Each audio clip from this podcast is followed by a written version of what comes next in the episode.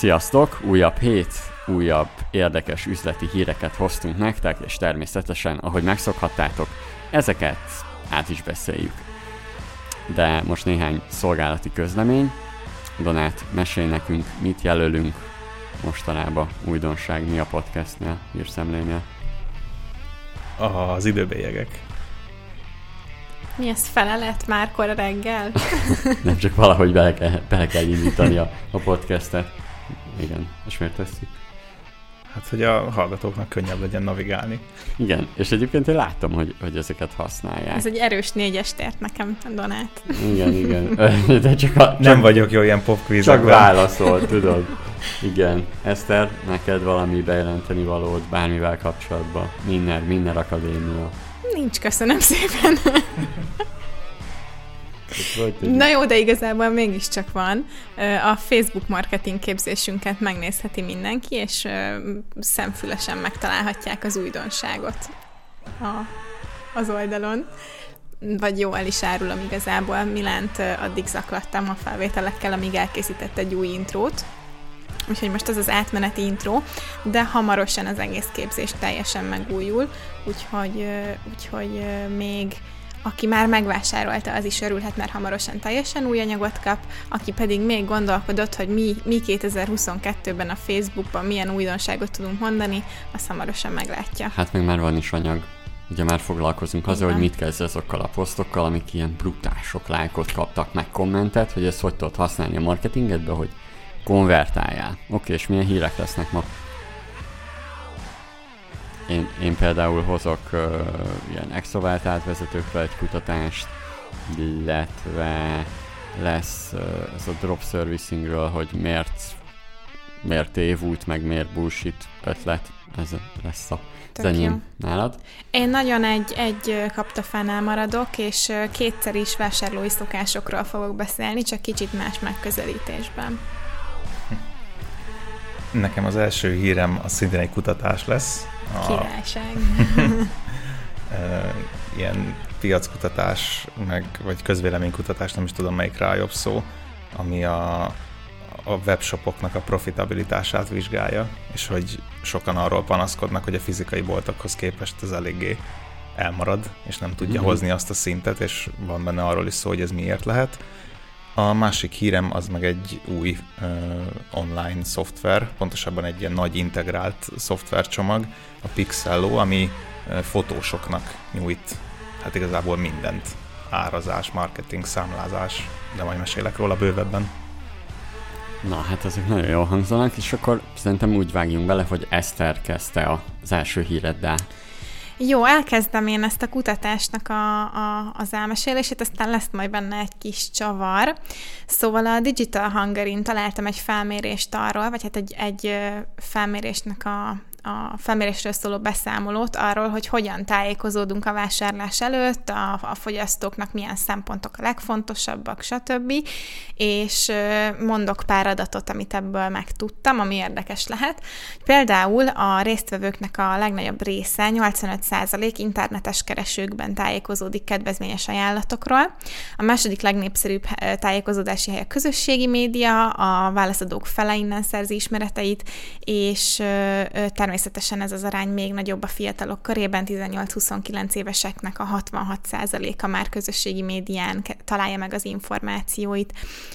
A, a 18-29 éves korosztálynak harmada, a 40 év felettieknek a fele hírlevelekből is tájékozódik, és nagyon sokan a résztvevőknek a harmada ismerősöktől is kér segítséget, barátoktól tanácsot, hogy mit vegyen, hogy vegyen. Na, és akkor most jönnek az érdekesebb információk. Minden harmadik ember informálódik kuponos oldalakról, és a válaszadóknak a 84%-a kuponokat, akciókat kínáló oldalon vásárol utazást, szolgáltatást, belföldi élményeket.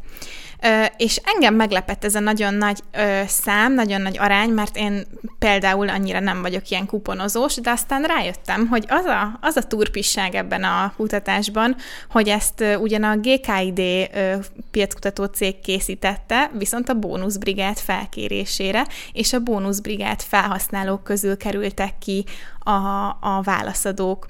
Úgyhogy igazándiból két kérdésem van ezzel a hírrel kapcsolatban, vagy két megjegyzésem. Az egyik az, hogy igen, vannak benne érdekes, érdekes dolgok, például az, a, a keresőben tájékozódás, nyilván ez fontos a SEO szempontból, szóval lehet belőle levonni érdekességeket, viszont mit gondoltok, mennyire megbízható egy ilyen piackutatás, ami egy kuponozós oldal felkéréséből kuponozós emberekről készül, és azt találja, hogy a kuponozós oldalakon hmm. szoktak az emberek vásárolni. Hát szerintem érdekes, de közben meg aki elvégezte a kutatást, ők ugye egy elég komoly, meg neves ilyen kutatóintézet, tehát oké, hogy a bónuszbrigád kérésére, de módszertanilag nekik csak oda kéne ilyenekre figyelni.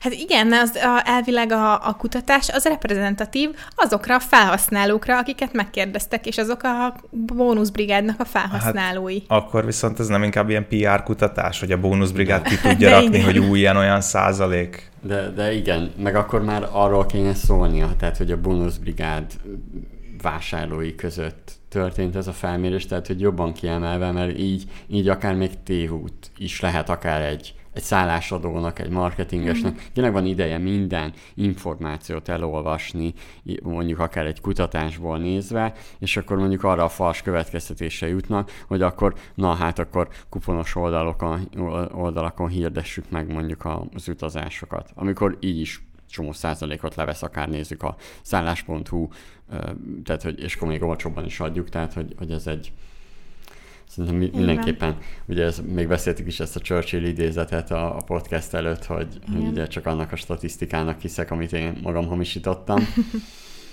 Itt is ezt látjuk, és itt én még el is mondanám, hogy hát a bónuszbrigádnak kell is az ilyen PR, hiszen ugye 2020-ban, amikor a pandémia kitört, akkor volt egy elég nagy csődje és egy elég nagy botránya, több milliárd forinttal tartozott a, a, a szállásadóknak, kuponos, kupon, kupont használó cégeknek, sőt a fogyasztóknak is, és ugye majdnem be is dőlt, és hogyha megnézik a Facebook oldalukat, nem véletlen, hogy nincs kommentelési lehetőség, mert nagyon nagy botrányba keveredtek, tehát ezt, ezt, ezt szerintem szerintem egyébként ki se heveri a márka. Tehát a bónuszbrigádnak nagyon megcsappant a, a, a bizalmi indexe a vállalkozásokat illetően. Beírod a Google-be, szintén látható, és hiába most már máshogy csinálják, meg nem tudom mit bevezettek, de, de, de számomra a bónuszbrigád hiteltelen ebből a szempontból.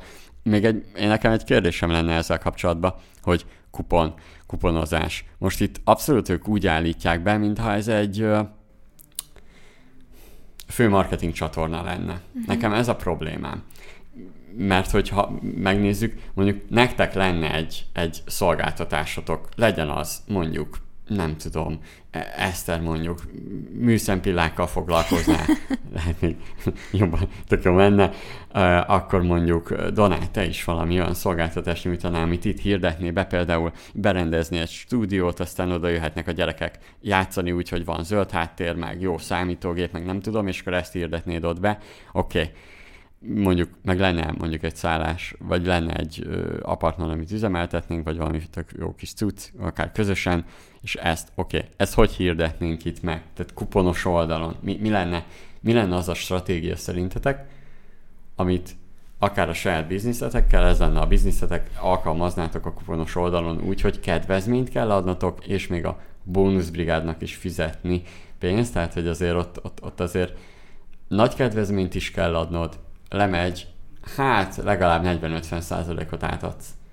Én régen mindig azt hittem, mert én amúgy nagy bónuszbrigád használó voltam, kifeje, kifejezetten ilyen élményekhez, mert tehát ha mondjuk el akartunk menni lőni, akkor eszembe se jutott az, hogy én keressek lőteret, mentem mm. fel a bónuszbrigádra, mert tudtam, hogy ott jobb áron lesz úgyis, mint bármilyen csomag, amit tőlük közvetlenül vehetek.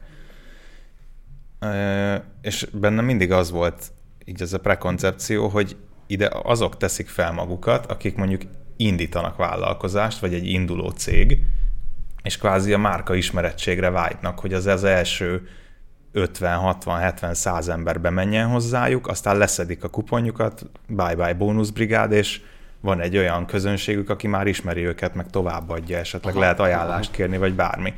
És aztán láttam, hogy ez full nem így van, mert öt éven keresztül minden egyes hónapban ugyanazokat a cégeket, meg ugyanazokat a szolgáltatásokat látott. Tehát a bónuszbrigádon van egy olyan hatalmas mennyiségű kupon, ami kis túlzással azt mondom, hogy állandó. Ergo ott, ott folyamatosan veszteséggel értékesít az a pár cég. Vagy én nem tudom. Eszter? Hát nekem erről az az érzésem, hogy akkor az nem egy akciós ár, hanem az az állandó ár, és amit máshol látok, az meg fel van fújva. Igen, igen. Igen. igen. Igen, valószínűleg sokan lehet, hogy azt is csinálják, hogy bónuszbrigádoznak, csak azért, hogy igazából onnan, jön a, olyan jött annó a forgalom, mert azért éve szinten több milliárd ö, ment át rajtuk, meg, meg volt olyan csúcson, amikor ilyen 600-800 ezer, sőt 1 millió látogatás volt az oldalon, tehát hogy egyébként jól szolgálta ki ezt a piacot, amit egyébként, ha belegondoltok, nincs is más, tehát nincs olyan a hazai piacon, aki ilyesmit csinálna. Oké, okay, ott van mondjuk a meglepkék, meg, meg, meg hasonló cégek, de amúgy nagyon élményközvetítés, vagy szolgáltatás közvetítés amúgy nincs. Tehát, hogyha nézzük a szolgáltatások árukeresője, akár mondhatjuk azt is, számomra számomra az az érdekes, én sok céggel beszéltem, meg, meg volt olyan, hogy tehát volt egy mondjuk ügyfelem, akár pizzeria, vagy volt egy bowlingos is, és amikor ővelük beszélgettem, akkor az volt, hogy ugye néztük át a marketingüket, és akkor átértünk a bónuszbrigádra. És nagyon érdekes volt, hogy ők is első körben így alkalmazták. Még mondták is, hogy olyan rossz, mert több hónapnyi, mire megkapják a pénzt a bónuszbrigádtól, meg hasonló dolgok, tehát nagyon nehéz volt így, így megszerezni a pénzt. És akkor rájöttünk, hogy, hogy hogyan lehetne a legjobban kihasználni, úgyhogy amikor csak akkor adtak kupont, csak olyan időszakra tudtál vásárolni, amikor amúgy senki nincs ott, a, például a bowlingnál. Tehát akkor a, azzal yeah. tudták azt, hogy legalább a, a, a, a működjön a, a, a hely, és, és legyenek benne emberek. Hát ha bevonz még más embert is, hogy ott vannak. Tehát a, az ilyen olyan átmeneti időszakokat, amikor tényleg nagyon alacsony a forgalom, és akkor ezeket, ezeket rakták fel igazából a bónuszbrigádra. Az viszont tök jó. Ja, tehát, hogy ki lehet találni stratégiát, de, de igen. Nem, most ezen gondolkodtam el, amit mondtatok, hogy akkor igazából az a valódi ár, és úgy működnek, hogy az az alapáruk, de hát az meg hogy éri meg nekik, hogy a bónuszbrigádnak a profitrését vagy érted, a, a bónuszbrigád árését is rá kell tenni az áraikra. Hát egyrészt, hogy belekalkulálják, vagy hát szerintem mindannyian rájöttünk a konzultációkon, amikor ügyfelekkel dolgozunk együtt, és ez egy nagy hiba, hallgató is tanulhat belőle, hogy hát nem teljesen matekolja mindenki át, hogy Igen. miből van. Vagy nekem, nekem fura, hogy, hogy akkor az az alapárazásom, hogy én még egy céget el kell, hogy tartsak. Mert Igen, akkor az azt jelenti, hogy kerülhetne az a szolgáltatás sokkal kevesebbet, tehát igazából ez a vásárlókkal szemben egy kicsit kiszúrás. Uh-huh. Igen, és nem is tudom, most itt lesz az az infláció, vagy itt van az infláció, az emberek tudatosabbak lesznek, um, sokkal jobban észre fogják venni a túlpisságot. Tehát a fogyasztót jobban én az elmúlt időszakban átnézve az anyagokat, statisztikákat, kutatásokat, én úgy láttam, jobban érinti az infláció, meg a recesszió a fogyasztót, mint egy vállalkozást egyébként. Vállalkozás könnyebben átvészeli, mint egy, mint egy átlagfogyasztó. Hm, úgyhogy szomorú. Menjünk is tovább. Donát, te jössz egy hírrel. Na. Egy pillanat. szóval Retail Dive-val jelent meg az Ipsos nevű ilyen globális piackutató intézetnek egy kutatása. Az első nagy megállapításuk az volt, hogy a tisztán online áruházak között kétszer annyi a nem profitábilis üzlet, mint a fizikai boltot is, vagy a csak fizikai boltot üzemeltetők között, ami szerintem elég durva arány. A, ez utóbbinál 20%, a webshopoknál 44% volt, aki azt jelentette, hogy nem, nem, nem igazán ér el profitot. Szintén nagy az eltérés abban, hogy mennyire küzdenek az ilyen profitot javító befektetésekkel. Webshopoknál 69%, míg a hibrid vagy csak fizikai boltoknál 39% nyilatkozta azt, hogy nehezen vág bele ilyen beruházásokba. És hát aztán elkezdték a cikkben kifejteni a kutatásnak az eredményeit. Ugye a COVID berobbanásával nagyon sok kereskedő kapkodva, és messze nem optimális megoldásokkal vágott bele az online értékesítésbe. 70%-uk nyilatkozta ezt. Tehát, hogy a COVID-nál ilyen sürgősen csak legyen valami alapon megcsinálták az, az elkereskedelmi csatornáikat. Aztán igazából azóta ezzel szívnak. Rengeteget költenek arra, hogy javítsák a vásárlói élményt, a, hogy ugye futtassák a több csatornás értékesítést, újfajta stratégi, tehát hogy több időt kell szánni a stratégia alkotásra, a digitális marketing eszközökre, analitikára, ügyfélszolgálatra, egy csomó olyan dologra, amire ugye csak a fizikai boltokkal nem annyira kellett. Illetve akinek volt addig is webshopja, ott hirtelen megnőtt a webshopoknak a forgalma, meg az igény erre. Tehát aki mondjuk öt évig ült abban, hogy hát most van ügyfélszolgálatunk amilyen, meg olyan a felhasználó felület amilyen, azoknak most muszáj volt elkezdeni költeni rá, meg foglalkozni vele. És nekem a legérdekesebb tanulság levonás az volt, hogy ugye a fizikai értékesítésnél a vásárlót azt úgy nevezték meg, ilyen megkérdezettek ironikusan, hogy egy, egy nagyon hatékony, ingyenes munkaerő, mert igazából eljön, válogat, kasszához visz, csomagol, fizet és hazavisz.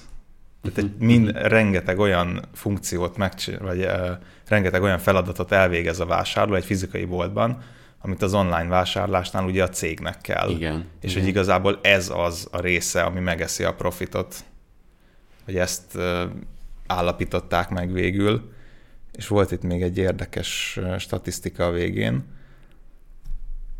A, a kereskedelmi döntéshozóknak a 40%-a mondta azt, hogy, hogy az elkereskedelmi üzletáguk az nem teljesíti a profit elvárásokat. Uh-huh. 27% azt mondta, hogy az elkereskedelem konkrétan árt a cég teljes profitabilitásának, és 25% mondta azt, hogy nem segít, nem árt, de igazából csak úgy lóg a levegőben, és egyáltalán nem profitábilis az elker.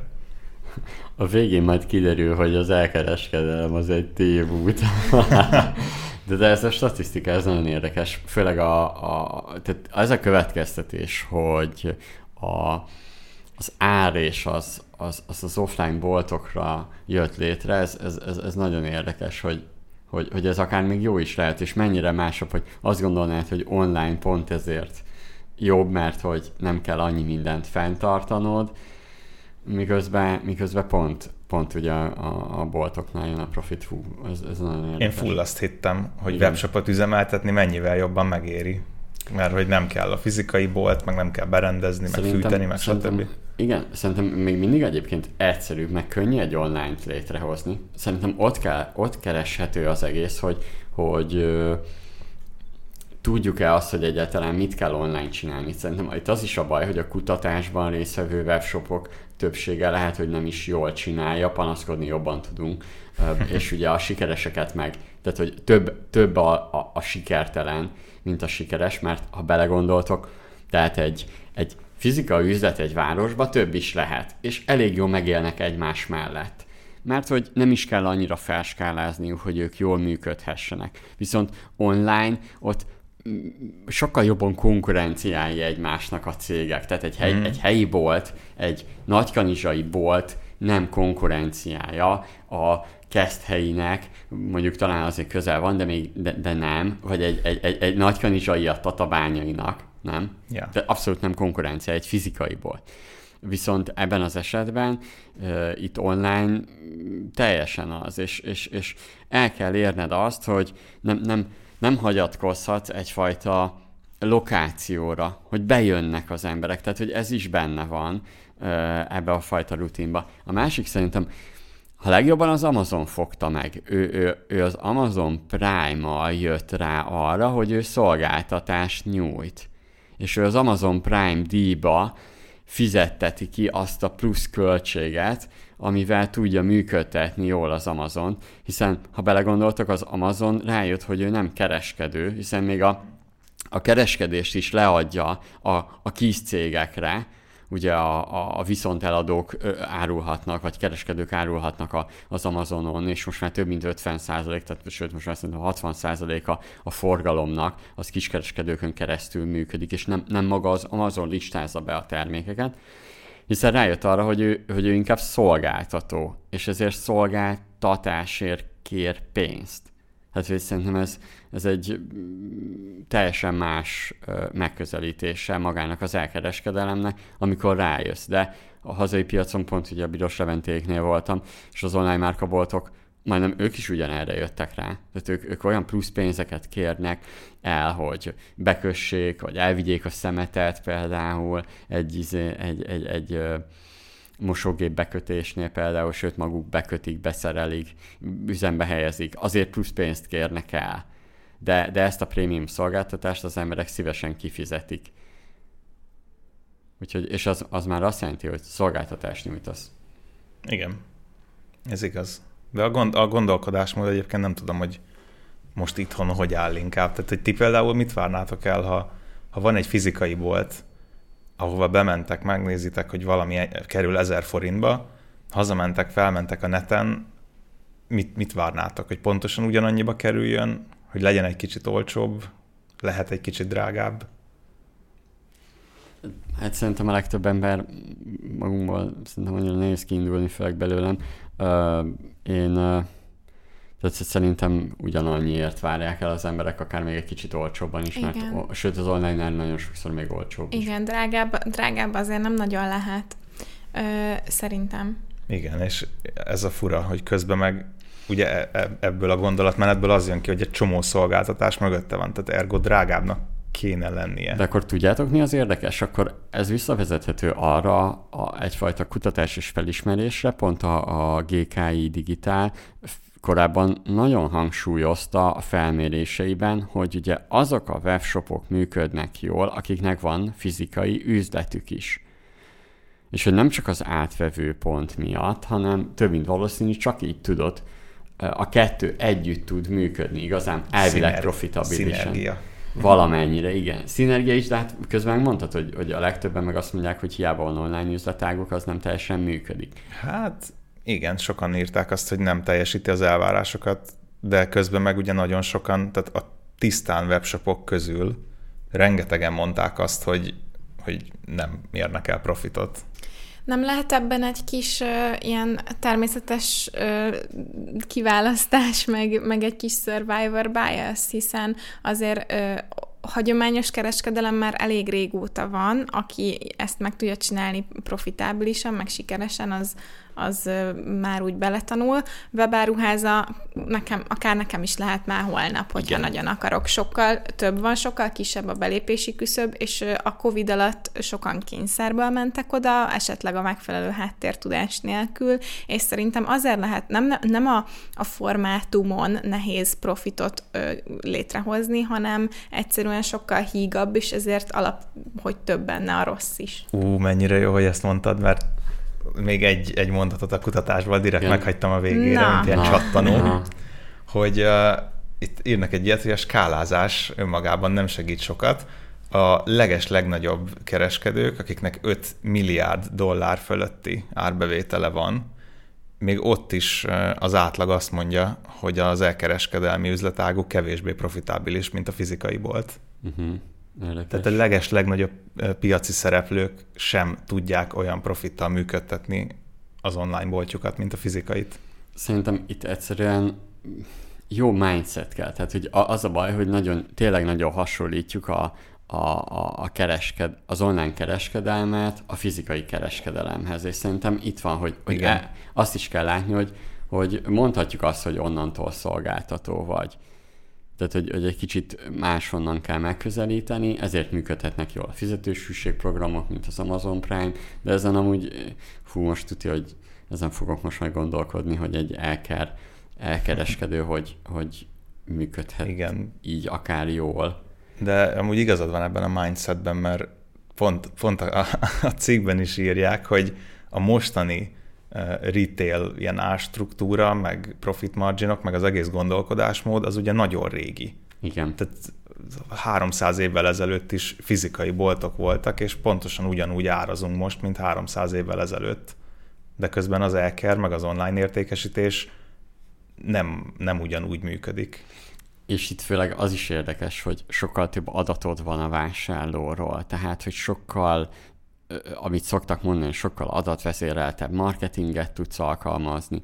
Bárhogy nézzük, mondok egy jó példát, és akkor azt szerintem jól mutatja az egészet. Az Amazon naponta két milliószor változtatja az árait. Tehát két millió, az, az óriási, az nagyon nagy mennyiség. A legdurvább, hogy az Amazonnak a, az oldala az úgy van, hogy egyszerre most éppen ezer főoldal van ezer különböző főoldal éppen tesztelik azt, hogy melyik konvertál aznap jól, és azt alkalmazzák. Tehát, hogy nagyon érdekes ez az egész. Valahol azt is olvastam, hogy az Amazon annak örül a legjobban, hogy több, még Amerikán belül is több orányi eltolódások vannak, mert így egy csomó mindent ki tud aknázni tesztekbe, és amire a végére ér a nap, napnak, arra, arra kimaxolja a bevételét. Mm igen, tehát hogy, hogy ez egy teljesen más világ, és nem akarnak alkalmazkodni hozzá, rá akarják erőltetni az online ra az offline beidegződéseket. Hú, és akkor eljövök a hírrel. Na, jön a következő. Egy, egyébként először is a kérdésem, tudtátok, hogy a, például a Bill Gates vagy az Obama, ők introvertált vezetők? Gondoltátok volna róluk? Nem gondolkodtam még így rajtuk. Jó, mondjuk nem, nem nehéz találni, mert ugye extrovertált, introvertált körülbelül ugyanannyi olyan arányban vannak a, a Földön, tehát biztos, hogy találunk olyan vezetőt, aki, aki introvertált. Na de, egy érdekes kutatást hoztam. A Harvard és a Stanford kutatói 2500 MBA hallgatót kérdeztek meg arról, hogy mit gondolnak az osztálytársaikról, vagy ismerőseikről, és itt arra voltak kíváncsiak, hogy, hogy kiről alakult ki inkább pozitív ö, kép a, a, azáltal, hogy ő hogyan viselkedik. És röviden a válaszadók úgy látták, hogy az extrovertált embereket jobban érdekli saját énképük, mint sem mások mondani valójának ö, a meghallgatása. A kutatók azért is szeretnék ezt kideríteni, mert el szeretnék oszlatni azt a vezetői téfitet, hogy a magabiztos beszélő, beszélgetők, csevegőnek számító emberek pozitív hírnévnek örvendenek, örvendeznek, ugye. Mert hogy általában arra gondolunk, hogyha van egy extrovertált vezető, akkor, vagy, vagy, vagy valaki extrovertált, nagyon nyitott, akkor, akkor ő, ő a, a, a csoportnak a központi embere, az emberek szeretik, meg ilyesmi. És igazából, tehát a következtetés az egész kutatásból az, hogy valójában az emberek, bár jól érzik magukat adott pillanatban egy extrovertált emberrel, mert hogy nyitott, laza és hasonló dolgok, de utána mindenkiben tudatosul az, hogy ja, hát ez megint csak önmagát éltette, önmagával foglalkozott, az volt a lényeg, hogy amit ő mond, azt, azt elmondhassa, az, hogy, hogy amikor beszélget már a, a követke, már azon gondolkodik, hogy ő mit mondhasson, szavába vág a másiknak és hasonló, és ez egy korábbi kutatás is megerősíti, méghozzá az, hogy az, akik introvertáltak, tehát befelé fordulók, ők jobb hallgatóságnak bizonyulnak, mert hogy hát alapból nem szeretnek annyira társalogni, tehát inkább hallgatnak. Persze jött a cikkbe egy-két tip, hogy, hogy hogyan lehet ez, tehát hogy álljunk úgy, hogy, hogy nyitottan, tehát hogy, hogy érezzék az emberek, hogy hallgatjuk őket, hümögjünk, meg, meg tükrözzük vissza azt, amit, ahogy ő csinál, ahogy ő áll, akár azt, ahogy, ahogy mond valamit, akkor azt ismételjük meg, tehát hogy hoztak olyan tippeket, amikkel ezt lehet. Ugye itt a lényeg, ez már jó pár kutatásban volt egyébként, meg nagyon sokszor ilyen kapcsolatépítés, meg egyéb könyvekben mindig vannak ezek a tippek, hogy ugye az a, az a jó beszélgetőtárs, aki tud hallgatni. Képzeljétek el. Úgyhogy most én be is fogom a számot. Úgyhogy meséljetek nekem, mit gondoltak erről. Szerintem ez tök érthető, mert mindannyian egy kicsit ilyen egoisták vagyunk, és a legjobban magunkról szeretünk beszélni, és hogyha valaki ezt nem hagyja, mert ő is magáról szeretne beszélni, és nem fogja be, akkor ezt elég gyorsan idegesítőnek éljük meg. Én egy olyat olvastam, de ez csak az emlékeimben van, úgyhogy nem tudom lehivatkozni, hogy elvileg, ha már 20 másodpercig úgy beszélsz, hogy nem vonod be a másikat, akkor már az taszítóan hat a beszélgető partneredre, ami azért lássuk be nem egy hosszú idő, szóval aki egy kicsit így el tud merülni sztorizgatásban, annak hmm. lehet érdemes figyelnie, hogy legalább egy-egy ilyen visszakérdezés bele tegyen a mondani valójába. Szerintem ez érdekes, engem annyira nem lepett meg, Viszont ö, én nem tudom, hogy mennyire állja meg a helyét ez a nagyon kategórikus, extrovertált, introvertált megkülönböztetés, mert szerintem ez nem annyira fekete vagy fehér. Mondják, hogy, ö, a, hogy, minden, hogy az introvertált is lehet magabiztos csevegő, csak belülről őt jobban ez lefárasztja, nem igen, tud töltekezni az emberekből. Ezt nem tudom, hogy ránézésre mennyire állapítható meg, vagy főleg, hogyha itt a, az osztálytársaikról kérdezték a hallgatókat, akkor hát az igazándiból az a saját feltételezéseden alapul, hogy szerinted a pattársad az extrovertált vagy introvertált-e? Igen, tehát arra gondolsz, hogy, a, hogy még egy kutatás kellene, amikor a kutatók kifejezetten tudják egy adott emberről, hogy ő, hogy ő valódi introvertált, mondjuk például én, mert én ugye valódi introvertált vagyok. Uh-huh. Csak... Szerintem Eszter arra is gondol, hogy nincs ilyen, hogy valódi introvertált. I- igen. Jó, mert ebben én sem hiszek, tehát hogy ez nem egy két Jó, igen, igen, igen, igen, értem. dolog hogy nem tudom, hogy ezt be kell kategorizálni, hogy, de, de, hogy igazándiból itt az jön ki... Bocsánat, mond. Ha már itt arra beszélünk, hogy figyeljünk egymásra. Szerintem inkább úgy fogalmazunk, hogy nem, nem valódi, de többségében extrovertált, és többségében introvertált. De, de, o, o, azt valahogy, valahogy be kell kategorizálni, és bárhogy nézzük, abszolút bekategorizálhatjuk, hogy ti is belegondoltok ismerőseitekre, barátaitokra, vagy akár magunkra. Tehát, hogy van egyébként. Tehát van, biztos, hogy van ennek a kategorizálásnak alapja. Tehát persze, azért létezik valahogy elkezdték az emberek ezeket. Mm, értem, oké. Okay. Mm, igazándiból ezt nem úgy... mindenki máshogy viselkedik, akár a kontextustól függően, hogy, hogy közeli barátokkal vagy idegenekkel egy milyen szerepben, te is mondtad, hogy más üzleti rendezvényen szeretsz hallgatni, de a sajátodon nyilván bevonod az embereket. Szerintem ez, nekem ez inkább szól arról, hogy hogyan legyünk jó hallgatóság, és tűnjünk, tűnjünk olyannak, mint hogy te, te milyen vagy, vagy sem, de amúgy el tudom fogadni, hogy valamennyire van logika a, a kategóriák mögött.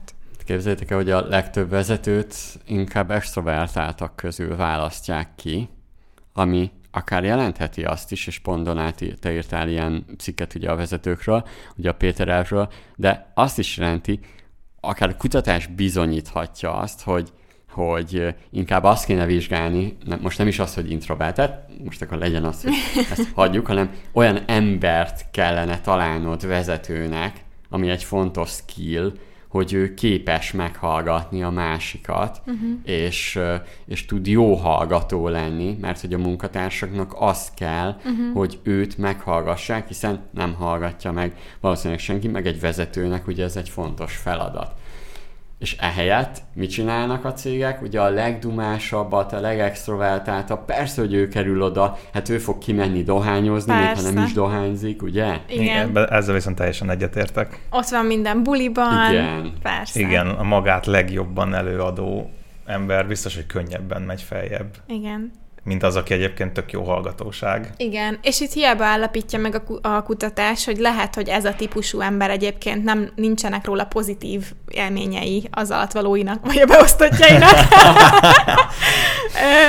de, de igazándiból nem is biztos, hogy számít, hogyha ő az, aki előre tud törtetni a karrierjében. Hát persze, csak Igen. a vállalatnak nem jó. Tudjátok, mint a Dallasban. a vállalatnak nem hasznos. Igen. Ja. Úgyhogy akkor ez még rá is erősít erre a Péter elvre. Ja. Péter elvre, igen. Na, és akkor ezután Eszter, váltsunk is egy váltsunk. jó nagyot. Oké. Okay. Itt jó sok jegyzetet írtam, lehet, hogy kicsit monologizálni fogok, légy szíves, ne, ne gyűlöljetek meg félúton. 20 másodperced van, Köszönöm. óra indul. A kosárérték.hu-n találtam egy jó kis cikket arról, hogy mik a Z-generációnak a vásárlási szokásai. Ugye hát elég sok különböző definíciója van az Z-generációnak. Itt úgy nézték, hogy aki a 90-es évek közepétől a 2010 előttig született, azokat sorolták ide. De hát ez a generáció is felnövő félben van, és a 2020-as évek közepére már az Z-generáció lesz a legfőbb fogyasztói csoport, és már most is növekszik a vásárlóereje úgyhogy nem már tisztában lenni az elvárásaikkal és a, az ő vásárlási trendjeikkel, és ebből hoztam azt hiszem, hogy hármat. Fontos róluk tudni, hogy csak az Egyesült Államokban 360 milliárd dollárt költenek évente, ezért aztán az elkereskedőknek is fontos az ő megszólításuk. 100%-ban rendelkeznek okostelefonnal, vagy hát szinte 100%, és nagyon fontos nekik, hogy kényelmesen, gyorsan tudjanak fizetni, elektronikusan is, akár online vásárláskor is, és a közösségi média az elsődleges marketing csatorna az elérésükre, ezt írja a kosárérték. Tudatosan használnak akár kriptovalutát, blockchain-en alapuló digitális fizetőrendszert, és 10%-uk még NFT-t is a, a, ezek ilyen kis, kis infók voltak, de az, az első legfontosabb trend a Gen Z elérésére az az, hogy nagyon fontos nekik a társadalmi felelősségvállalás, és így nagyon hatnak rájuk a társadalmi hasznosságot előtérbe helyező márkaüzenetek. Tehát ez lehet akár szociális egyenlőség, klímaváltozás elleni harc, állat- és környezetvédelem, stb nagyon pénzügyileg tudatos ez a generáció, és hát akár ha körbenézünk itt a, a gazdasági helyzet, stb., nagyon érinti őket a, a jövő miatti szorongás, hogy lesz-e ingatlanjuk, stb. Viszont még emellett is hajlandóak többet költeni a társadalmi értékek mellett kiálló márkáknak a termékeire. Úgyhogy a márkaüzenet, stb. nagyon fontos.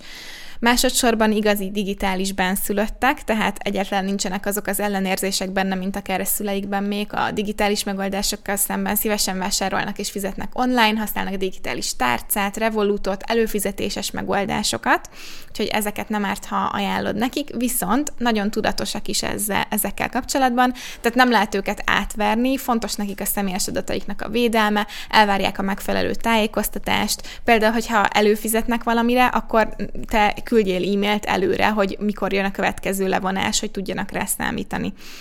És harmadszor, hogyha a Gen Z-re lősz, akkor fontosak lesznek az alternatív fizetési módszerek, elvárják, hogy ez ugye gördülékenyen menjen, okostelefonnal, okosórával, stb. használnak mobiltárcás, mobiltárcát, és ezeknek a, a mobiltárcás tranzakcióknak a száma nagyon nagy lökést kapott a koronavírus járvány alatt.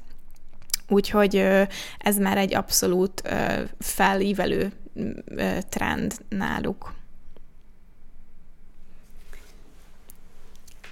Hát, hogyha most nézzük, akkor a, a, ezek a generációs különbségeknek hasonló dolgokat alapból érdekes, amikor ezt bárki feldolgozza, meg a legérdekesebb, ugye ez már, már azt hiszem a görögöknél is volt olyan, hogy azt mondták az utánuk lévő generációról, hogy meg fog bukni a civilizáció, mert ezek annyira hülyék, és annyira lusták, hogy nem csinálnak semmit. Ugye alapból van egy ilyen fajta hozzáállása akár a cégeknek is. A legérdekesebb számomra, amikor mindig jön egy, akár például TikTok marketingről van szó, vagy ilyesmi, és mindenki azzal jön, ami, ami egyébként lehet, hogy meg kéne fordítani, hogy hála égnek, hogy mondják azt, hogy jaj, de ott csak a fiatalok vannak, meg hogy csak táncikálnak, csak szórakoznak, és hogy, hogy ez, ez számomra nagyon érdekes, hogy, hogy ezt ugye ezt nagyon sokan mondják, és hogy azért mondják, hogy hát egy cégnek hogyan lehetne ott forgalmat generálni. Ugye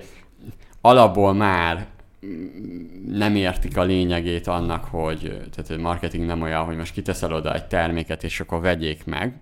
Szerintem az generációnál újra bejön az, hogy kell egy nagyot ugraniuk a vállalkozásoknak abba, hogy a márkájukat és magát a, a terméket, szolgáltatást hogyan tálalják, és ebbe sokkal nagyobb szerepet kap a márkaépítés, és úgyhogy úgy reklámozd a termékedet, hogy nem reklámozod a termékedet.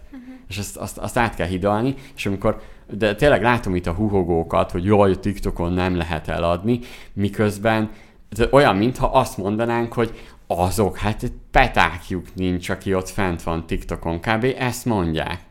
Igen. És akkor közben meg látod a kommenteket, látod egyes ö, ö, tartalomkészítőknél, hogy miket tesznek be, oké, okay, lehet, hogy van egy átlag, aki, aki mondjuk nem úgy kommentel, ahogy kéne, de szerintem Facebookon is ugyanúgy ott vannak. És de, de látod azt, hogy igenis, látod a kommentek alapján, hogy ott vannak azok az értelmiségiek, azok, akiknél ott van a, a tőke, a pénz, és láttunk már jó pár példát arra, hogy igenis a TikTok marketingben milyen elérések vannak, hogy, hogy, hogy el kell fogadni azt, és meg kell érteni, hogy de, van pénzük. Tehát olyan, mintha azt mondanánk, hogy az ég generáció csóró. Tök fura. Tök fura, mintha azt mondanánk, mintha mi gyerekkorunkban nem költöttünk volna. Igen. Nem? Igen. De egyébként meg pont egy pár hónapja beszéltünk arról, hogy mennyire szélesedik a TikTok felhasználóknak a, a korosztálya. Igen. Tehát most már szinte a teljes 20 éves korosztály is használ TikTokot, vagy hatalmas része a felhasználó bázisnak. Tehát aki azt mondta, mondjuk, vagy aki még mindig azt mondja, hogy ott csak gyerekek vannak fenn, meg mit tudom én, tinik, az most már az hülyeséget ma- beszél? Nem, az nézzem magába, hogy miért azt látja az algoritmusa, és miért azt teszi elé a For You page. Meg sok szülő is használja azért, mert a gyerek, a gyerekek olyanok nem akarnak lemaradni, és hála égnek normális szülők vannak, tehát azt mondják, hogy oké, okay, rendben, nézzük együtt a TikTokot, tehát hogy látok egy ilyesmi fajta trendet, tehát hogy én sok szülővel beszélek, és akkor ők mondják, hogy, hogy együtt szokták nézni, meg látom a kommentekbe is, a Facebookon időnként, hogy mondják, hogy a gyerekkel szoktuk este nézni, és gondoljatok bele, hogy nagyon sok szülő úgy került bele a TikTokba, hogy, hogy valójában a gyerek által. Uh-huh. Igen. Mert hogy nem akarja, hogy a gyerek olyan rosszat nézzen, meg ilyesmi. Én láttam olyasmi kommentet is, hogy volt olyan szülő, aki ma, ő maga tanította meg az algoritmusnak, hogy mit nézhet a gyerek. Nagyon jó kis hackerek ebben. Hát meg az emberek így kicsit, mintha úgy tennének, mint hogyha ők a gyereküknek amúgy nem vennének semmit. Tehát én nem Igen, tudom, hogy vannak, persze. akik ketrecbe tartják kenyéren és vizen a gyereküket, de a legtöbb szülő nem. Tehát ha ő oda rohan hozzá, hogy a TikTokon látott egy telefontokot, itt van 3500 forint, akkor meg fogod neki venni. Persze. Tehát oké, okay, hogy a gyereknek közvetlenül nincs a zsebében egy bankkártya, de oda megy a szülőhöz, és megveteti magának. Igen, ez olyan, mint hogyha azt mondanád, hogy nem reklámozol a gyerek tévécsatornán, mert azt, azt úgyis olyan nézi, akinek Igen. nincsen pénze. Igen, ilyen alapon a gyerekjátékokat se lehetne eladni, meg reklámozni. Ja. Ez a kenyéren és vizen tartod a gyerekedet, ez jó. Milán írja mindenes mottókat. Igen, az új szlogeneket. Valahogy nem a társadalmi felelősségvállalás ragad meg nektek. Ja, ja igen, az, az, az persze, de nem, hát végre valaki, aki foglalkozik vele, tehát szerintem őket jobban érdekli, jobban, jobban, jobban izgatja ez a fajta probléma, mint, mint ugye minket, akik egy olyan világban nőttünk fel, ami, amiben mi nem hisszük el ezt, mert láttunk egy olyan dolgot az elmúlt években, hogy felnőttünk, hogy minket nem érintett ez a fajta, ö, ö, hogy is mondjam, globális felmelegedés, meg hasonló. Oké, okay, lehet mondani azt, hogy valamennyire érintett minket, de nem tanítottak minket erre, nem ez volt a, a, a nem ez szólt mindenhonnan. Ők meg, ők, ők, meg, ők meg nagyobb mennyiségben látják ezeket, az, ezeket a dolgokat, mint mi. Hát de most ezt igazából mi, mi kapjuk. Mert oké, okay, abban nőttünk fel, hogy hát majd lesz vele valami, és most itt vagyunk, mit tudom én, 30-hoz közeledve, és azért el kéne tölteni ezen a bolygón még egy jó 50 évet. Ja. És az folyik most már a csapból is, hogy annyink meg nincs. Ja. Tehát persze, hogy fontos lett a társadalom felelősségvállalás, hát az életünk második fele az már ilyen katasztrófa sújtotta helyzetbe fog eltelni, vagy mi? Igen, ezt szerintem egyébként maga az egész konjunktúra, recesszió, ez mind e felé hajtja a dolgokat, mint ahogy kiderült, hogy a maga a globalizáció az inkább környezetszennyező és inkább lokális előállításra van igény, és azért látjuk, én is már látom, körülöttünk jönnek létre olyan cégek, akik pont emiatt tudnak zölden gyártani, és, és, és mégis árversenyben igenis ott vannak, sőt most még könnyebben vannak ott, mert amúgy is minden felfelé száll, tehát hogy, hogy beéri a környezettudatos termékek, árba beérik a, hmm. a, Igen. a, azokat a termékeket, akik nem tudják ezt nyújtani. Kicsit pont tegnap, mikor így össze-vissza híreket keresgéltem, akkor találtam egy ilyet, hogy, hogy miért uh, sztároljuk a CEO-kat, tehát hogy honnan jött ez az egész jelenség. Uh-huh. És ugye itt került elő a, a G-nek, az a volt vezérigazgatója, Jack, valami dupla vés neve van. Jack Welsh. Igen, igen, igen, ő. Hogy, és akkor róla írodott ilyen könyv, hogy The Man Who Broke Capitalism. és hogy ő volt az, aki, aki egy ilyen villanykört egy gyártó cégből csinált egy ilyen hatalmas globális vállalatot, kis túlzással ő találta fel, ahogy most minden cég működik a hatalmas kiszervezéssel, a globális ellátási láncokkal, azzal, hogy a, az indi, vagy a pakisztáni minimálbéres gyerekek csinálják az egyik munkát közben a New York irodában, meg tízezer dollárért a másikat, és hogy a mostani generáció kicsit e, ezzel kezdett el szembe menni, meg ebből lett elege.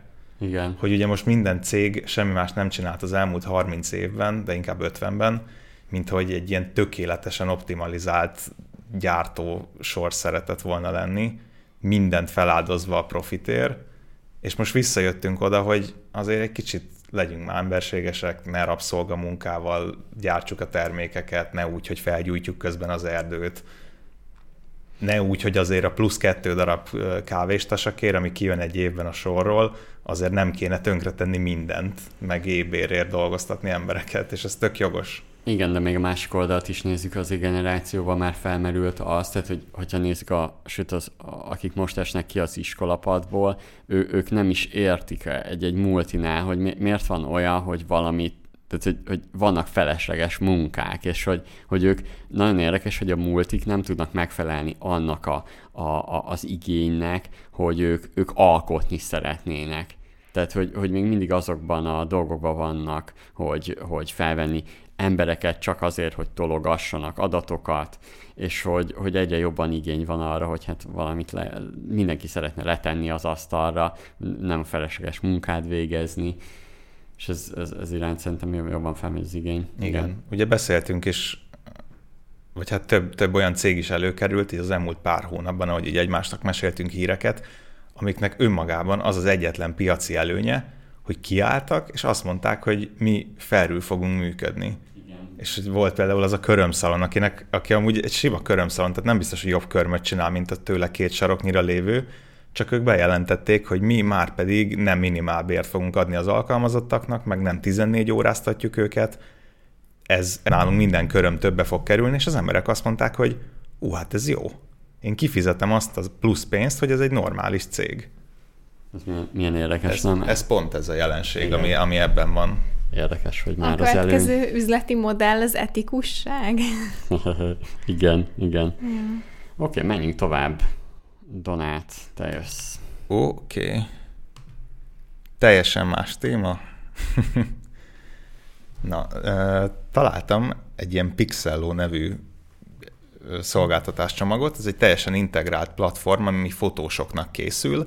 Vannak benne ilyen üzleti eszközök, analitikák, képzések, ügyfélkezelés, mindenféle dolog, és megnéztem a bemutatkozó videójukat, amiben így beszélt a CEO, meg bevágtak ilyen, ilyen interjú részleteket, és hogy kifejezetten azoknak a fotósoknak készül, akik szabadúszóként dolgoznak, és rosszul állnak a, hát, tehát nagyon jó fotósok, de kevésbé jó vállalkozók, nem igazán tudják így az üzleti dolgokat kezelni, meg mellé rosszak a digitalizációban, inkább ilyen idősebb, 40 pluszosok voltak egyébként a videóban, akik arról beszéltek, hogy túl sok a szoftver, a, a tanulási görbében elakadnak, mert meredek, nem tudnak ennyi fajta szoftvert megtanulni, kezelni, nincs hozzá affinitásuk, ami azért elég jogos. Tehát ha én most elképzelném édesanyámat, hogy ő holnaptól fotózni szeretne, és ahhoz ne, neki, mint szabadúszó vagy egyéni vállalkozó össze kell szednie egy számlázó programot, a Google Suite-et el kell kezdenie használni,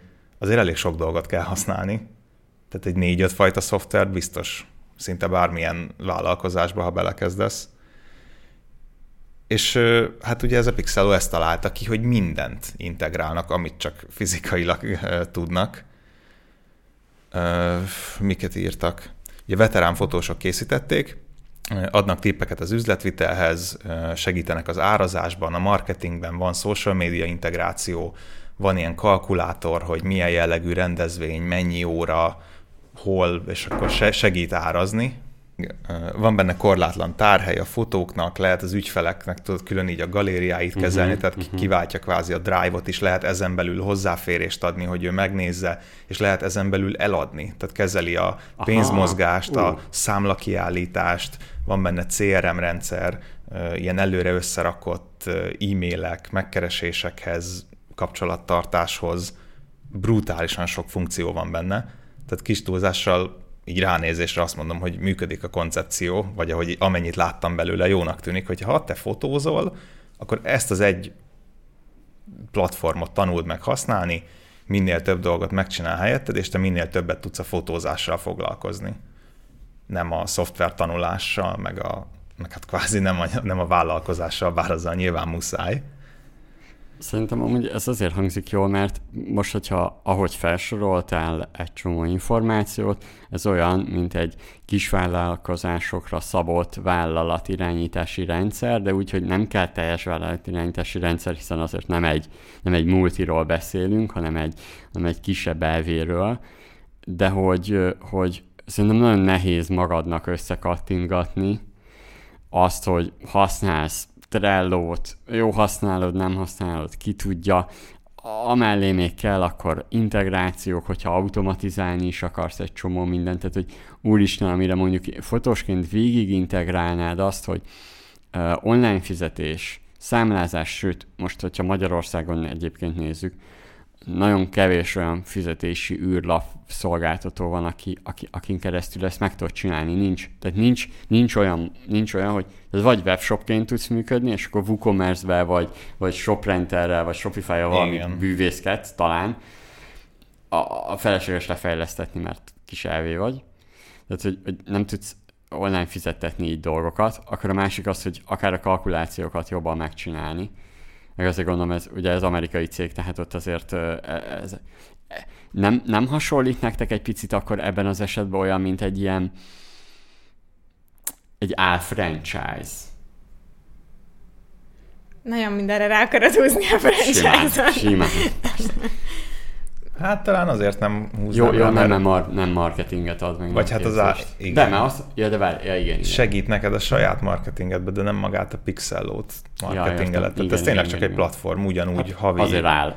havi x igen, dollár, igen, vagy évi 200 dollár, azt hiszem. De ad egy rendszert, ja, ja, értem. Ja, ez inkább rendszer. Ja, inkább rendszert ad. Inkább a jobb hasonlat akkor a, a vállalati rendszer. Igen, igen, igen.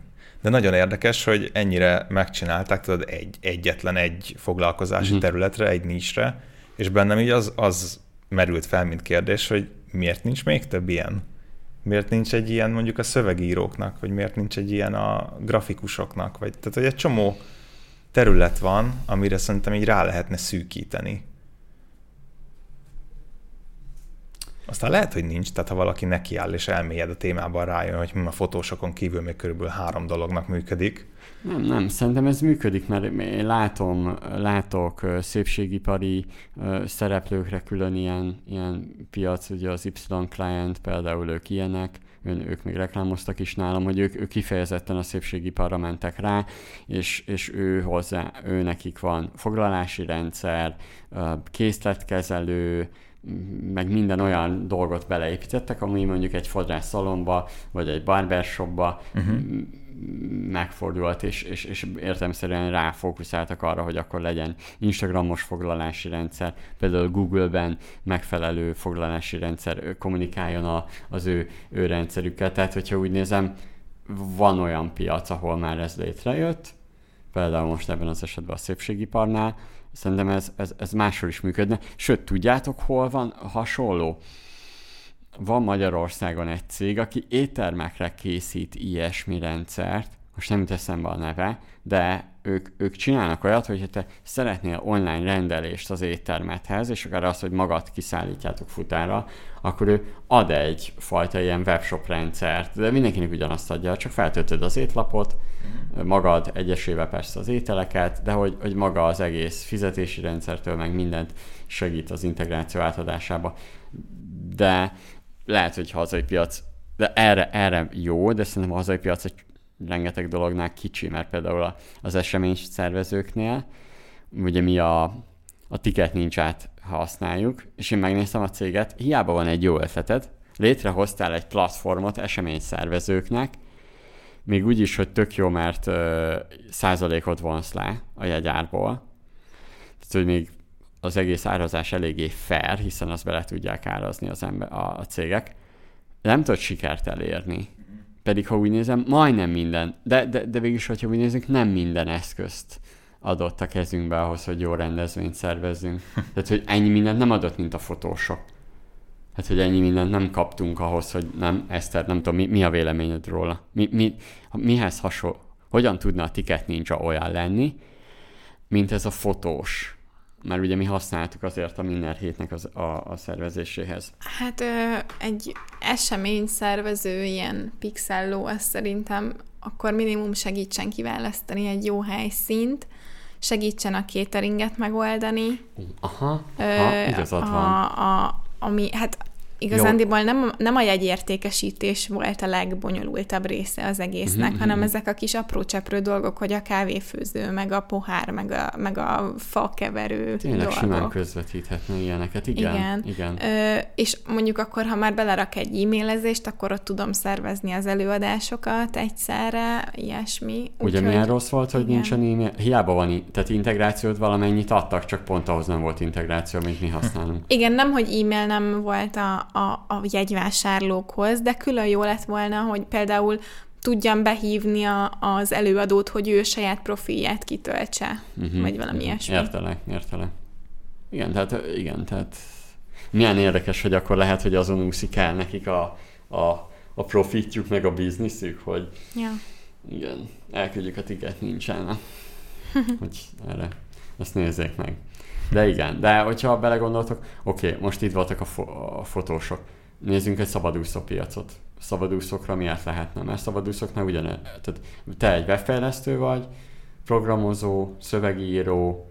Hát egyébként igen. Hát ebből kiveszed a... Ezekre a legtöbbre működik kiveszed a fotószerkesztés, szerkesztést belőle, és igazából kész, nem? Hiszen mit mondtál, hogy az van benne, hogy számlázás, hogy kapcsolatfelvétel, árajánlatkérések, vagy árajánlatadások. Ja, ja, igen, igen, igen. Tehát annyi, hogy igen, egy szövegíró például Össze. kezelhetne benne szövegfájlokat a fotók helyett, és körülbelül ugyanott igaz, vagy. Az is igaz, igen, igen, igen, igen.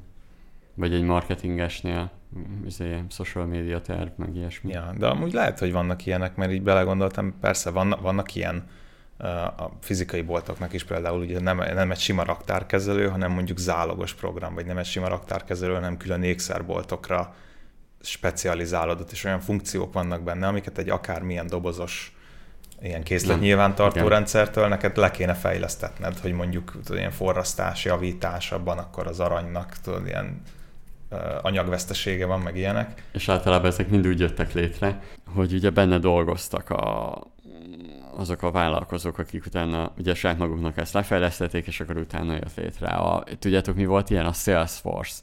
A Salesforce az úgy jött létre, hogy egy webfejlesztő cég volt, és már úsztak a projektekkel, meg minden, akkor rájöttek, csinálnak saját maguknak egy ilyen rendszert, amiben így beleteszik ezt a, mind az értékesítést, mind a projektek leszállítását, és akkor nagyon flottul ment minden, és az ügyfelek kérdezgették, hogy hát ők ezt még nem tapasztalták meg így IT fejlesztőknél, mondják ezt a rendszert, elkezdték felépíteni egy cégnél, még egy cégnél, és a végén kiderült, hogy több bevételük van abból, hogy ilyen rendszereket építenek, és ezért csináltak egy, hát megcsináltak a Salesforce-t. Na, hogyha megy, megyünk tovább, pont ebbe, meg ötletelés, meg ilyesmi, van egy TikTok videó, illetve utána egy YouTube videót is készített egy kis üzleti gurú, hogy hogy hogy működik a, a drop servicing.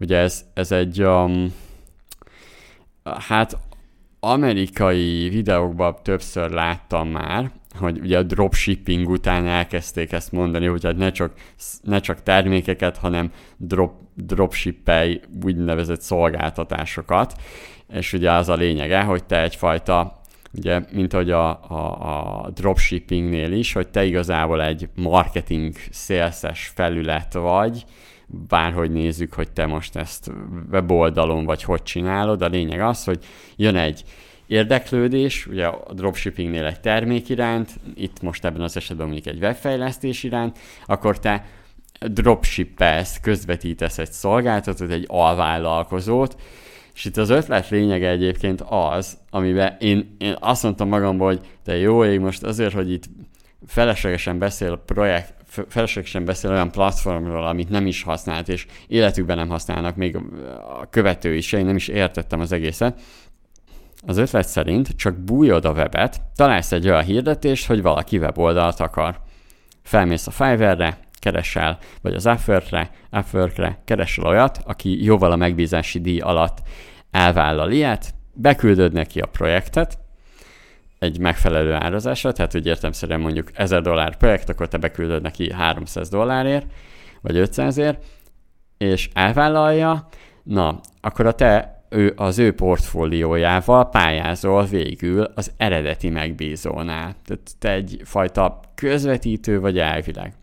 Na és akkor hát ugye ezt a Facebookon is kitettem ezt a, hogy ez egy kicsit ez egy tévút, illetve hát nem találtak fel újat, mert ugye ez a mégis ez egy kicsit szélszes, csak az a baj, hogy attól függ mennyire őszinte, mert ebbe a projektbe, ahogy ő elmondta, nem mondod el, hogy te a vállalkozóval csináltatod meg. Mondjuk ez kicsit hasonló, mint az építőipar, ugye az alvállalkozónak az alvállalkozója csinálja meg a projektet. Szerintem nagy is a felelősség, tehát egy 1000 dolláros megbízásnál nem hiszem, hogy hogy ő egy, egy 300-400 dolláros indiai ö, fejlesztővel akarja ezt a, a projektet megvalósítani. A másik, hogy számomra nekem az a fura, hogy hát azért, azért jöttek létre a Fiverr meg az Upwork, hogy ezt ők megoldják. Hát akkor most te még erre rámész, vagy, vagy, vagy hogy, hogy nem értem, mert hogy ha, ha, ha ezt az egészet nézik, akkor a másik oldalon inkább átmentünk a projektmenedzser irányába, és ő inkább azt mondja, hogy tehát a maga a drop servicing az inkább azt jelenti, hogy hogy te projektmenedzser vagy, de az már full más, illetve az árak, a felelősség, meg nem is te vagy a projektgazda, tehát hogy, hogy, hogy ott keveredik minden, és itt én, én, én legjobban a felelősséget látom, tehát hogy ez egy olyan, akár nézik a fá, tehát hogy ad egy olyan projekt, vagy ad egy olyan ötletet, amiben a Fiverr maga ezt megoldja, akkor minek még ezt elkenni? Hát miért nem tudod Igen. kiválasztani ott a legjobb megbízást, vagy nem, nem, nem értem.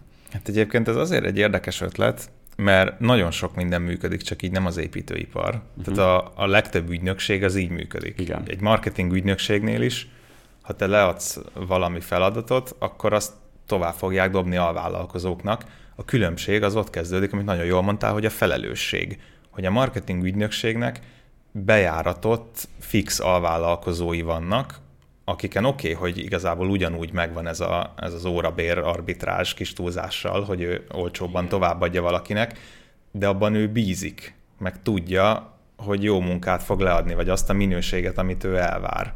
Na, ha te mindig a legolcsóbb pakisztánit megkeresed, akkor neked nincs semmi garanciád arra, hogy az, az egyik projekted az pont jól sikerül, a következőn meg nem fog az ügyfél kiakadni, hogy hát mi ez a szar meg nem működik a funkciók fele. E, igen, illetve az ügynökség alvállalkozója tudja, hogy egy kis jutalékért vagy valamiért cserébe folyamatos munkát kap az ügynökségtől. A szerencsétlen pakisztáni a fiverr meg nem tudja, hogy mennyiért adják tovább az ő szolgáltatását. Szóval itt szerintem Igen. itt minden irányba etikátlan a dolog, a megbízóval szemben is, aki elvégzi a munkát azzal szemben is, meg igazándiból magaddal is kitolsz, mert nem tudsz felelősséget vállalni, nem tudod, hogy lehet, hogy nem is értesz hozzá, még javítani se tudsz rajta, mert láttál egy jó TikTok ötletet, és egy idő után csak azt hiszed észre, hogy menekülsz, mert mindenhol üldöznek a dühös megbízók, hogy miért nem működik az oldal, amit ők akartak. És már pedig egyébként ezt, ezt azért én látom, hogy nem minden kivitelező passzol egy adott ügyfélhez. Tehát a, mi, mi is ajánlunk Igen. embereket, és egyébként én nagyon nehezen tudok ajánlani kivitelezőt, és még akkor se biztos, hogy megfelel a, a, az ügyfélnek akár mondjuk egy webes, aki, akit mi ajánlunk. Tehát, hogy még pénzt se kapunk érte, de, de, de azt is szerintem nagyon nehéz így, így, így megvalósítani. Igen, ez, ez, ez megint egy tipikus ilyen gurus papíron, papíron jól hangzó get rich scheme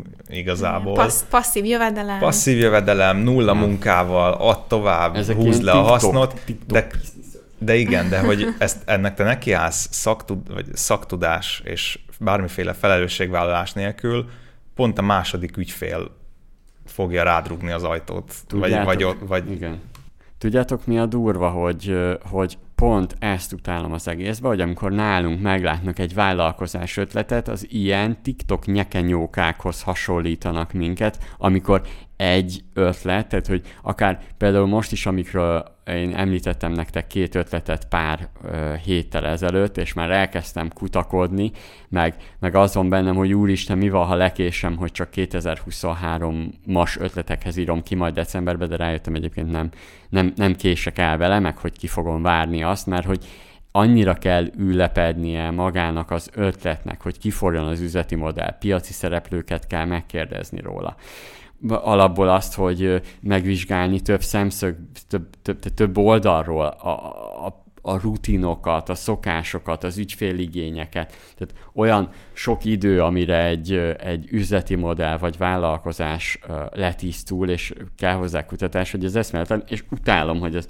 hogy ha valaki mondjuk ilyenekhez hasonlít, Ja, akár a Minnert, mint ez a kis nyekenyóka, aki felnyomja ezt, ami jön egy amerikai gurutól, mert már nem tudnak, most mondhatom nektek, hogy mást kitalálni, hiszen azért elég nehéz szerintem üzleti ötletet fejleszteni, és üzleti ötletet fejleszteni, és nem fontos meglátni a trendeket. Itt most a legfontosabb, nulla trend van, nincs, ami találkozzon. Persze, ez, ez megint az, hogy a De kevés munkával, kevés, keres pénzt munka nélkül. Az választja el egyébként szerintem a gurukat a valódi ilyen üzleti influencerektől, hogy az egyik az értelmes ötleteket dobál be, és azt mondja, hogy kurva sok munka lesz vele, de ha megcsinálod, akkor ez egy működő vállalkozás. A guruk meg bedobálják ezeket, hogy szard le, izé, otthon ülsz, átpasszolod a munkát, ingyen pénz. De bocsánat, találkozik az én igényem, hogy keveset dolgozzak, és hogy sokat keressek. Jó, Mi hát ez, azzal, ha nem piaci trend? Igen. igen, ez a legnagyobb piaci trend egyébként, hogy mindenki szeretne kevés munkával sok pénzt keresni. Azt szerintem ez régen is így volt. Ez, Jó, ez, ez, igaz. Ez, ez, ez, ez, nem biztos, hogy, hogy így van. Számomra az is benne van, hogy, hogy nem is értik sokan, tehát hogy tehát ezt meg kell érteni, ezt a piacot, hogy működnek a szolgáltatás nyújtás, hogy, hogy itt azért egy weboldal, mert egy logót talán el tudom képzelni, hogy ezt így meg lehetne csinálni, de abban nincs akkor a pénz, de egy grafikánál, amikor módosításokat kérnek, és akkor te, te utána cseszteted a, a, a kivitelezőt, tehát hogy egy, egy, egy módosítás, módosítás esetén téged csesztetnek, utána meg te a másikat Hát jó elbeszélgettünk az időt, ami mennyivel rövidebb volt az előző podcast, annyival lett hosszabb most ez. Nagyon jó, nagyon gyorsan elment az idő. Hát majd lehet gyorsítva is hallgatni. ja, tényleg, tényleg, tényleg, igen. Igen, főleg, hogyha ugye valaki ilyen Spotify vagy Apple Podcastbe hallgatja, akkor meg még inkább. Oké, okay, mm, szerintem zárjuk le a beszélgetést. Valami összkonklúziótok van-e a mai beszélgetéssel kapcsolatban? Mai hírekkel kapcsolatban? Mindig jók a hírek. Én nem tudnék választani egy hetet, amire azt mondanám, hogy most kevésbé érdekes, a másiknál meg sokkal érdekesebb hírek voltak. Mondjuk... Jó sok volt a kutatás, és jó sokszor jutottunk arra, hogy amúgy valami befolyással lehet az eredményekre. Úgyhogy olvassatok kutatásokat, csináljatok piackutatást, és, és figyeljetek arra, hogy ne legyenek benne mindenféle torzítások. Igen, tehát hogy helyén kell kezelni a kutatásokat, az biztos kicsit jobban utána nézni a, a forrásoknak, ki miért és, és, és, és hogyan csinálta, mert nem biztos, hogy azzal a célral jött létre. Mm, és hogy, hogy, hogy mindenből próbálni úgy elvinni, hogy, hogy nagyon, csak, nagyon csak kis mennyiségbe, és ne adjunk százszerzékot, de figyeljünk ezekre. Sőt, hát szerintem ezeket beépítve egyébként a vállalkozásunkba törekedhetünk arra, hogy mindig egy kicsit fejlődjünk fejlődjön a vállalkozásunk, és hát a tudatosság, ami egyébként szerintem 2022-ben és a következő években még fontosabb lehet egy vállalkozásnál, hogyha ha még jobban felerősödik ez a recessziós irány, és miközben hullanak ki mellettünk a konkurenciák, mi a tudatosságunkkal e, túl is éljük, és megerősödve jövünk ki az egészből. Ez egy pont jó lezárás is az egésznek, úgyhogy sziasztok, jók legyetek, jó munkát, és olvassátok a mindent, meg hallgassátok a többi podcastot is. Mhm. Sziasztok! Sziasztok! Sziasztok.